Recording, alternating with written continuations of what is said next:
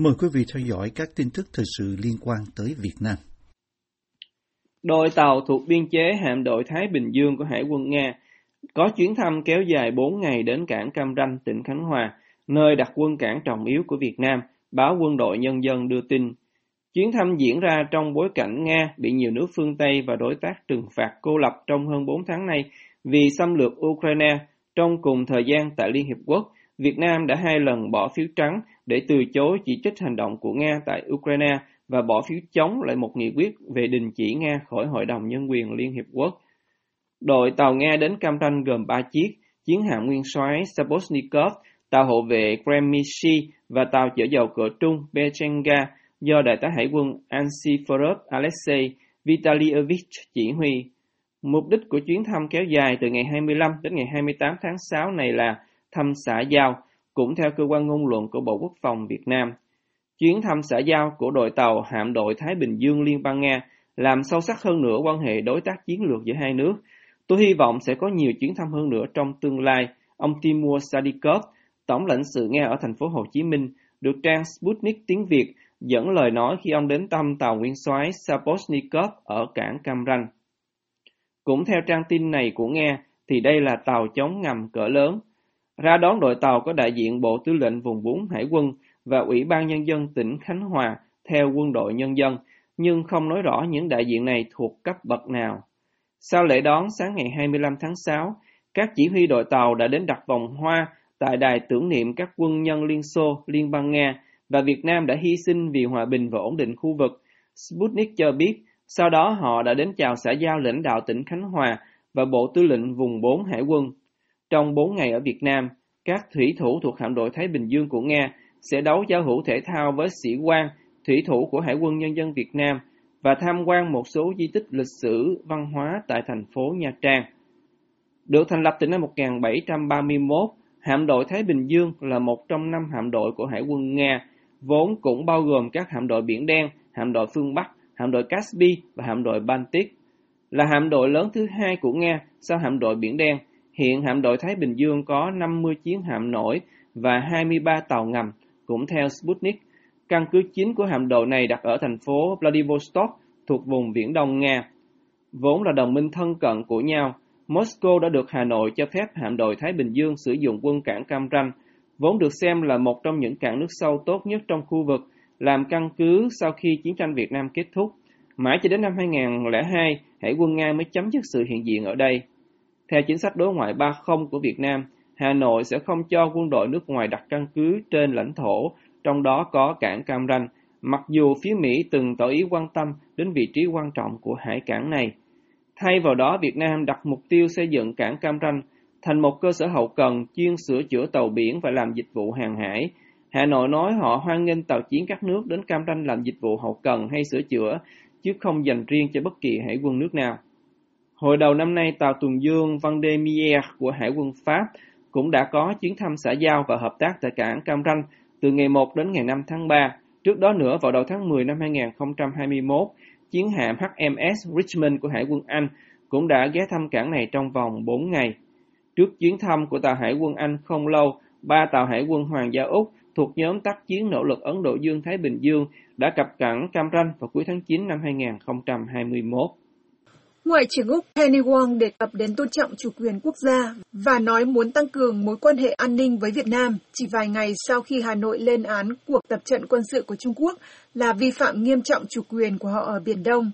Bà Wang, người mới thay thế bà Maris Payne trở thành tân Ngoại trưởng Úc hồi tháng 5 vừa qua, đã gặp mặt Chủ tịch nước Nguyễn Xuân Phúc, Thủ tướng Phạm Minh Chính và Bộ trưởng Ngoại giao Bùi Thanh Sơn trong chuyến công du nước ngoài đầu tiên của bà với tư cách Bộ trưởng – Việt Nam được bà Wang chọn là chặng dừng chân đầu tiên của mình trong chuyến công du châu Á, trong đó còn gồm có Malaysia, nơi bà sinh ra trước khi đến Úc định cư năm 8 tuổi. Phát biểu tại Học viện Chính trị Quốc gia Hồ Chí Minh hôm 27 tháng 6, bà Wang cho biết tham vọng của chính quyền mới của Úc là mở rộng quan hệ hợp tác chiến lược, quốc phòng và an ninh với Việt Nam, cũng như thúc đẩy hơn nữa tham gia kinh tế và các liên kết đổi mới. Theo Sydney Morning Herald, Hai nước chúng ta cùng quan tâm đến một khu vực hòa bình, thịnh vượng, ổn định, trong đó chủ quyền được tôn trọng. Bà Wang được tờ báo của Úc trích lời nói, Bà còn nói rằng một khu vực mà các tranh chấp được giải quyết một cách hòa bình theo luật pháp và chuẩn mực quốc tế, chứ không phải theo quy mô và sức mạnh. Bà Wang không nhắc đích danh Trung Quốc, nhưng phát biểu của bà được đưa ra chỉ 4 ngày sau khi Hà Nội tố cáo Bắc Kinh xâm phạm chủ quyền của Việt Nam khi tiến hành tập trận quân sự ở quần đảo Hoàng Sa. Người phát ngôn Lê Thị Thu Hằng hôm 23 tháng 6 nói rằng Việt Nam kiên quyết phản đối và yêu cầu Trung Quốc tôn trọng chủ quyền của Việt Nam đối với quần đảo Hoàng Sa. Trước đó, trong đối thoại Shangri-La ở Singapore tổ chức hồi đầu tháng này, Phó Thủ tướng mới của Úc, ông Richard Marles cũng lên án Trung Quốc quân sự hóa Biển Đông khi gặp mặt Bộ trưởng Quốc phòng Ngụy Phượng Hoàng tại đây. Truyền thông trong nước đưa tin tân Ngoại trưởng Úc phát biểu tại Học viện Chính trị Quốc gia Hồ Chí Minh, nhưng không đưa ra chi tiết những gì bà Wang nói tại đây. Ghi nhận về chuyến thăm của tân Ngoại trưởng Úc tới Việt Nam, thanh niên cho biết bà Wang đã trao đổi về vấn đề Biển Đông khi gặp người đồng cấp phía Việt Nam Bùi Thanh Sơn tại Hà Nội trước đó trong ngày 27 tháng 6. Theo tờ báo này, bà Wang khẳng định tầm quan trọng của việc duy trì hòa bình, ổn định, an toàn và tự do hàng hải và hàng không, tôn trọng luật pháp quốc tế, trong đó có Công ước của Liên Hợp Quốc về luật biển 1982. Khi gặp mặt Thủ tướng Chính cũng trong ngày 27 tháng 6, bà Wang nói rằng Australia coi trọng vai trò và vị thế của Việt Nam trong khu vực và quốc tế, đồng thời khẳng định chính phủ mới của Úc hiện đang dưới sự lãnh đạo của Thủ tướng Anthony Albanese cam kết tiếp tục tăng cường quan hệ đối tác chiến lược với Việt Nam. Theo Sputnik, trong cuộc gặp với bà Wang hôm 27 tháng 6, Chủ tịch Phúc đề nghị hai bên tiếp tục duy trì quan hệ hợp tác tốt đẹp trong các lĩnh vực chính trị, an ninh, quốc phòng, thương mại và đầu tư, ODA và nhiều lĩnh vực khác. Australia và Việt Nam đã có hơn hai thập kỷ hợp tác về đào tạo nhân lực quốc phòng và vào năm 2018 đã ký kết quan hệ hợp tác đối tác chiến lược tập trung vào liên kết an ninh cũng như xây dựng quan hệ quốc tế. Thương mại giữa Úc và Việt Nam đang tăng lên nhanh chóng trong lúc quốc gia Đông Nam Á tiếp tục khẳng định mình là một trung tâm sản xuất toàn cầu. Theo Sydney Morning Herald, Tổng lãnh sự Việt Nam Nguyễn Đăng Thắng cho biết tại cuộc họp của Hội đồng Doanh nghiệp Australia Việt Nam tại Sydney hôm 23 tháng 6 rằng thương mại giữa hai nước đạt kỷ lục 9 tỷ đô la trong 5 tháng đầu năm nay, tăng 32% so với cùng kỳ năm ngoái. Ông Thắng còn cho biết rằng đầu tư hai chiều đã vượt quá 3,5 tỷ đô la, trong đó 75% là tiền từ Úc và Việt Nam. Chính quyền Việt Nam mới đây làm áp lực để người dân phải chích các mũi vaccine tăng cường ngừa COVID-19 bằng cách buộc những ai không chích phải ký giấy cam kết chịu trách nhiệm nếu có hậu quả về sau, báo chí trong nước loan tin. Quyết định này được đưa ra trong bối cảnh tỷ lệ chích ngừa COVID-19 mũi thứ ba và thứ tư hiện diễn ra rất chậm chạp do tâm lý dè dặt thờ ơ của người dân, trong lúc chính quyền còn tồn động một lượng lớn vaccine sắp hết hạn sử dụng. Tại hội nghị trực tuyến với các địa phương về tiến độ tiêm vaccine do Bộ Y tế tổ chức hôm 24 tháng 6, Thứ trưởng Đỗ Xuân Tuyên đã chỉ đạo rằng địa phương nào không tiêm, người dân nào không tiêm để xảy ra dịch phải chịu trách nhiệm và người dân nào không đồng ý tiêm phải ký giấy cam kết theo báo nhân dân. Thành phố Hồ Chí Minh và một số tỉnh thành khác đã thực hiện chỉ thị này của Bộ Y tế khi bắt người dân ký cam kết và báo cáo số lượng những ai không tiêm cho Bộ Y tế. Cũng theo báo nhân dân, động thái này đã hứng chịu nhiều chỉ trích từ phía người dân. Việc ký cam kết nếu không tiêm vaccine nêu rõ trách nhiệm giữa các bên là cần thiết, đặc biệt là giữa chính quyền và người dân để rõ hơn các hoạt động của mình, giáo sư tiến sĩ Phan Trọng Lân, Cục trưởng Cục Y tế Dự phòng được tờ Lao động dẫn lời nói. Ngoài ra, việc ký cam kết này cũng là để người dân hiểu rõ hơn về các biến thể mới và hiệu quả của vaccine trong việc ứng phó với biến thể mới vì người dân phải cân nhắc trước khi đặt bút ký vào giấy cam kết, cũng theo lời ông Lân. Tuy nhiên, một bài báo hôm 27 tháng 6 của báo Thanh niên dẫn lời một chuyên gia dự phòng của chính Bộ Y tế nói rằng việc yêu cầu người dân ký cam kết là không đúng, hiện không có văn bản nào quy định như vậy. Thanh niên không nêu đầy đủ danh tính của vị chuyên gia, chỉ cho biết rằng vị này nói như vậy bên lề cuộc họp báo vào chiều ngày 27 tháng 6. Tại đó ông Lân, Cục trưởng Cục Y tế Dự phòng, cho hay Việt Nam đã ghi nhận biến thể mới. Theo giáo sư Lân, tại Việt Nam hiện lưu hành biến chủng BA2, virus gây biểu hiện bệnh nhẹ và cơ bản là do Việt Nam có được tỷ lệ tiêm chủng đạt cao. Tường thuật về hội nghị hôm 24 tháng 6, báo Nhân dân dẫn lời Phó Giáo sư Tiến sĩ Dương Thị Hồng, Phó Viện trưởng Viện Vệ sinh Dịch tễ Trung ương, cho biết trong thời gian tới, chiến dịch tiêm chủng của Việt Nam sẽ tập trung tiêm các mũi thứ ba và thứ tư cho người dân.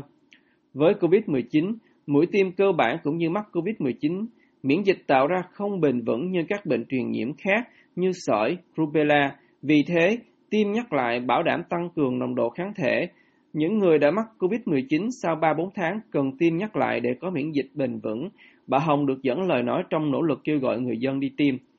Theo Viện Vệ sinh Dịch tễ Trung ương được báo Nhân dân dẫn lại, Việt Nam có những lô vaccine sắp hết hạn vào ngày 30 tháng 6 và mặc dù đã được triển khai chích từ giữa tháng 5 nhưng đến nay vẫn chưa chích hết.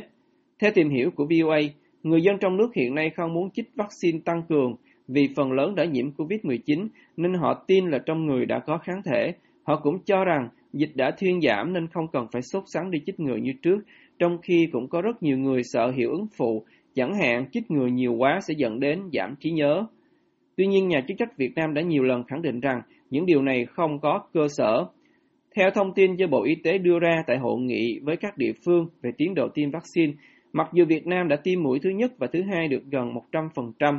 tỷ lệ tiêm mũi thứ ba mới đạt 64,7%, trong khi số mũi tiêm thứ tư mới chỉ được 2,5 triệu.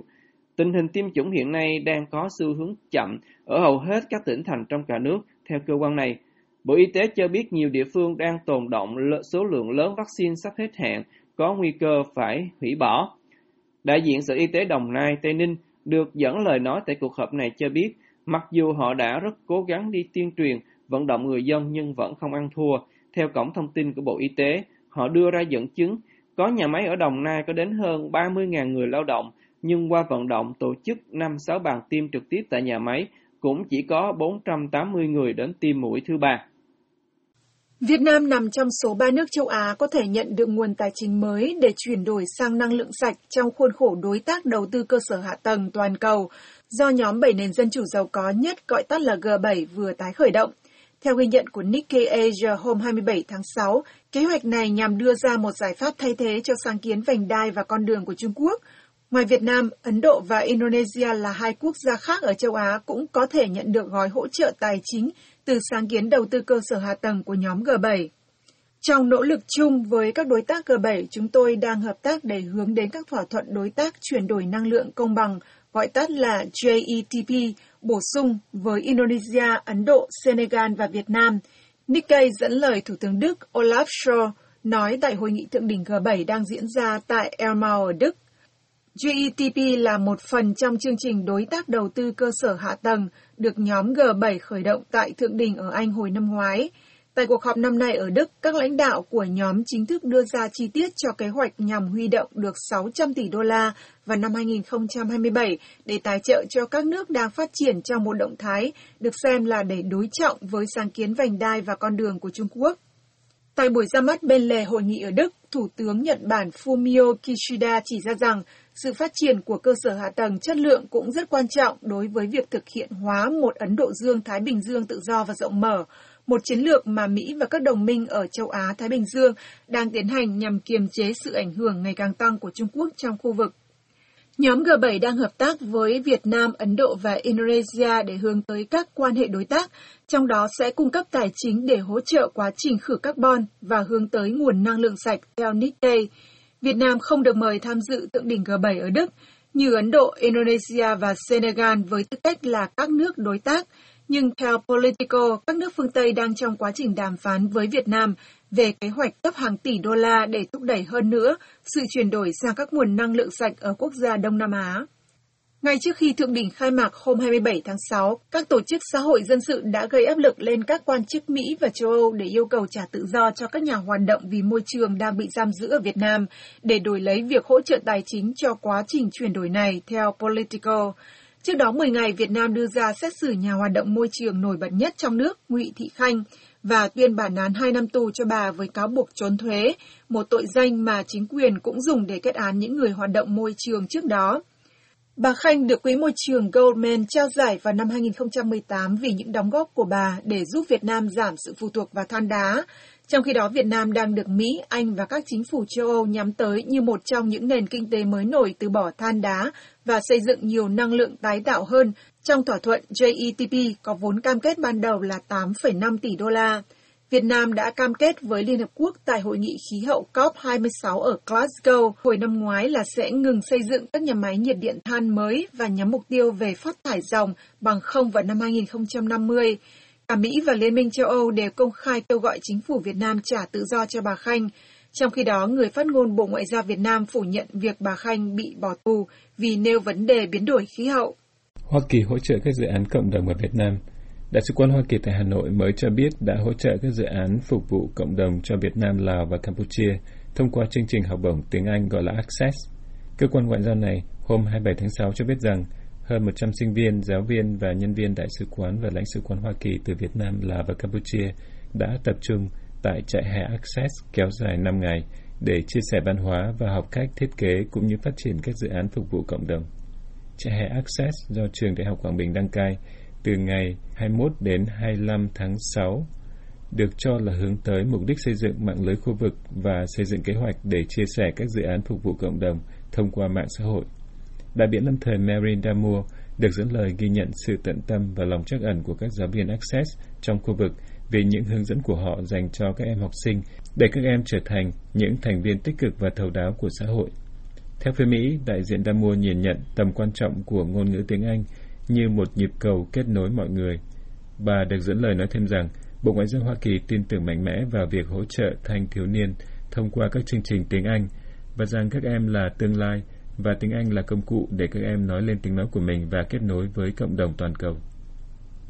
Bằng cách chọn tiếng Anh, với các lớp Access, các em đã rất thông minh khi tự chuẩn bị hành trang để hội nhập với một tương lai gắn kết toàn cầu và tạo lợi thế cạnh tranh cho bản thân mình với các cơ hội việc làm và học bổng. Đại diện Damu nói theo Đại sứ quán Mỹ. Đại học Quảng Bình cho biết rất vinh dự được văn phòng tiếng Anh khu vực của Đại sứ quán Mỹ mời làm đơn vị tổ chức trại hè tiếng Anh Access để giao lưu văn hóa, chia sẻ kinh nghiệm trong việc dạy, học hỏi thêm các kỹ năng mới, cũng như thảo luận ý tưởng và cách thức triển khai các dự án phục vụ cộng đồng một cách hiệu quả. Đại học này nói thêm trên trang web của trường rằng đây là một sự kiện quan trọng giúp nâng cao uy tín vị thế của nhà trường trong mắt bạn bè quốc tế và khu vực, đồng thời nâng cao hiệu quả chất lượng dạy và học tiếng Anh tại Quảng Bình. Tin cho hay, chương trình học bổng tiếng Anh Access cung cấp 360 giờ dạy tiếng Anh miễn phí cho thanh thiếu niên có hoàn cảnh khó khăn từ 13 đến 21 tuổi tại hơn 90 quốc gia trên toàn thế giới. Cơ quan ngoại giao Mỹ cho biết rằng mục đích của chương trình học bổng tiếng Anh Access là cung cấp cho những học sinh các kỹ năng tiếng Anh, công nghệ thông tin và kỹ năng mềm cần thiết để cải thiện khả năng tiếp cận của họ với các cơ hội giáo dục, nghiên cứu và việc làm sau khi tốt nghiệp. Chương trình Access cùng với các chương trình tiếng Anh khác đóng góp trực tiếp vào mục tiêu của sứ mệnh Hoa Kỳ, đó là mở rộng giảng dạy tiếng Anh để thúc đẩy hội nhập quốc tế và phát triển kinh tế, Đại sứ quán Hoa Kỳ nói. Theo Đại sứ quán Mỹ, hồi tháng 3, Đại sứ Hoa Kỳ tại Việt Nam Mark Napper nhận xét trong bài phát biểu khai mạc diễn đàn giảng dạy tiếng Anh Việt Nam rằng tiếng Anh giờ đây được giới trẻ Việt Nam sử dụng rất rộng rãi và chúng ta dễ nhận thấy các bạn trẻ Việt Nam sử dụng tiếng Anh dường như mọi lúc mọi nơi trong lớp học, trên đường phố và trong các trao đổi của họ với người dân ở các nước khác. Tin cho hay, ông Napper cũng cam kết với các đại biểu tham dự hội thảo rằng chính phủ Hoa Kỳ sẽ tiếp tục hỗ trợ lĩnh vực giảng dạy tiếng Anh tại Việt Nam. Chúng tôi nhận thức rằng sử dụng tốt ngoại ngữ sẽ là nền tảng cho các bạn trẻ đi tới thành công trong học tập và sự nghiệp. Chúng tôi tin rằng các nước có trình độ tiếng Anh cao sẽ thu hút được nhiều ngoại tệ hơn từ đầu tư và du lịch. Tiếng Anh sẽ mở ra vô vàn các cơ hội cho các thế hệ mai sau, Ông Napper nói theo Đại sứ quán Mỹ.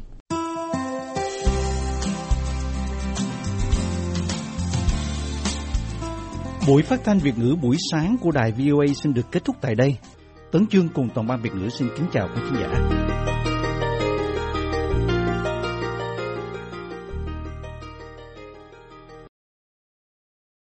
This program has come to you from the Voice of America, Washington.